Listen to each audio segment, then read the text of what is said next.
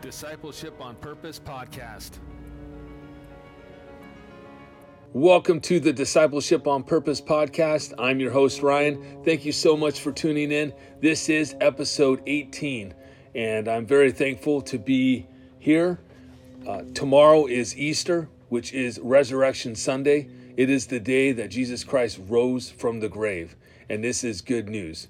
And I want to talk about our baptism and how it relates to uh, Jesus' resurrection. And in regards to that, our baptism is a weapon, and we should consider that in our daily lives. We should look, use that as a means of stirring up our brothers and sisters and encouraging those in Christ to continue to remember who they are in Christ and how that changes everything. And so, uh, passage that would come to mind, and there's probably a lot more, but uh, Romans 6, verse 1 through 4. What shall we say then? Are we to continue in sin that grace may abound? By no means. How can we who died to sin still live in it? Do you not know that all of us who have been baptized into Christ Jesus were baptized into his death? We were buried, therefore, with him by baptism unto death, in order that, just as Christ was raised from the dead by the glory of the Father, we too might walk in newness of life. So, baptism, it, it is, uh, it is. I, I want to say it's crucial that Christians uh, be obedient to the command to be baptized. Uh, the, the, the idea is that uh, before your body, you are to give a, a, testimony of Jesus Christ and who He is, and in a sense, just how that has worked out into your life. And it is a testimony of His work and His power. And like it says here, you know what?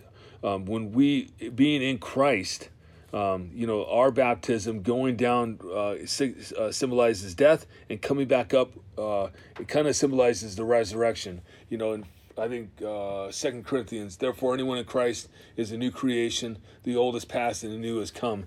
And so here, that we might walk in newness of life. We, you know, it represents a new heart. Uh, God has given His people a new heart and that heart leads to fruitfulness and obedience and and it's not one that we're like gritting our teeth and you know just is the worst thing. I really don't want to do this but i'm going to do it because i i need to do it so that way you know uh, god will be happy. No in fact um, being identified uh, being in christ means that god is happy with you End of story. There, there is no, uh, there is no means of disobedience that will decrease His love, and there is no obedience that would increase His love. Meaning, um, you know, now God will discipline you. He will chastise you. If you truly are His, that will happen. Otherwise, you're not an, you're an illegitimate son or daughter. And so, the idea is that if if you are going astray from the path, God will uh, discipline you and and get you back on the path. And so the uh, like I, have said it before many times on this podcast. Uh, God has promised that He will conform us to the image of His Son Jesus Christ. So, if, if God the Father is not disciplining you and you're not becoming more and more like Christ, well, that is a problem. Um, I, I, I, mentioned this in uh, the Instagram video yesterday that I was thinking about just our growth and how, like, um, you know, if we're in Christ, there should be growth. We should be able to, um, uh, people around us should see progress and, and, and it, we should be reminded about that. But um, for those of you that are struggling, um, remember your baptism. Remember that in Christ you died with Him and you're being raised. You that is that that is you have all that you need to live a godly life right now. You, may you continue to trust jesus and depend on him for strength. Uh, some of the things that um, you know in, in, in the, the fundamentalist camp which i i have a, a, some footing in uh, i i don't necessarily want to say that that's where I would probably stand today. But uh, you know, as a fundamental, I totally understand. You know, we, we are the ones that are are uh, best at doubting people and their salvation. We think that oh, okay, you you you profess faith, great. Well, let's wait and see. You know what happens. Well, ideally, that's not the call in the Bible. The call in the Bible is you know confess and be baptized, you know, repent and be baptized. So um, the baptism starts at the beginning of our discipleship. Uh, God loves immaturity, and He is not uh, worried about somebody who just uh, came to know the Lord getting baptized and professing Him and His power, and just the fact that that they know who Jesus is, what He's done, and that it has changed their life. Because when you know God, when and He reaches down and touches your heart, uh, you cannot deny who He is and what He's done, and just how wonderful and powerful He is. Uh, it, it, there's nothing, and so um, we want. Now, granted, uh, people need to realize that obviously somebody who you know, let's just say it's a five year old who who loves Jesus Christ and and and can kind of in a, in a sense explain um, just on a five year old level, uh, you know who Jesus is and you know how that's kind of impacted his life. Well, great. I mean, some of you out there are expecting perfection, and that that's not a reality. Uh, Jesus Christ is perfect, and we ought to be looking to Him always as our example. Um, um, but we are not going to be perfect. Um, so uh, you know, ideas like, oh, you know, like Paul was just superhuman. Well, no, Paul was a sinner like you and I. Um, you know, we need to be trusting uh, trust in the Lord. Uh, but if we are in Christ and we belong to Him, we have the Holy Spirit. And so we have all the power we need to live a godly and growing life because it's not out of our strength that we're doing this it's that he has supplied and he's given it. But either way you know as somebody that you know for those of you who have young disciples you know your kids have you know let's say they're five and got baptized or you know maybe 10 or 13 i mean some people get very you know afraid of that. I, don't think that there would be any any reason to be afraid. We need to be teaching our, our, our disciples that you know when they do sin you know how to deal with that in, a way that honors God. Um, you know, oftentimes, you know, um, you know, disciples, you know, yeah, they profess, but they they need to be um, helped along the way. I mean, so as an older and mature disciple, that's one way that we could uh, show people, like, okay, when when we sin, we repent, we make that right with God.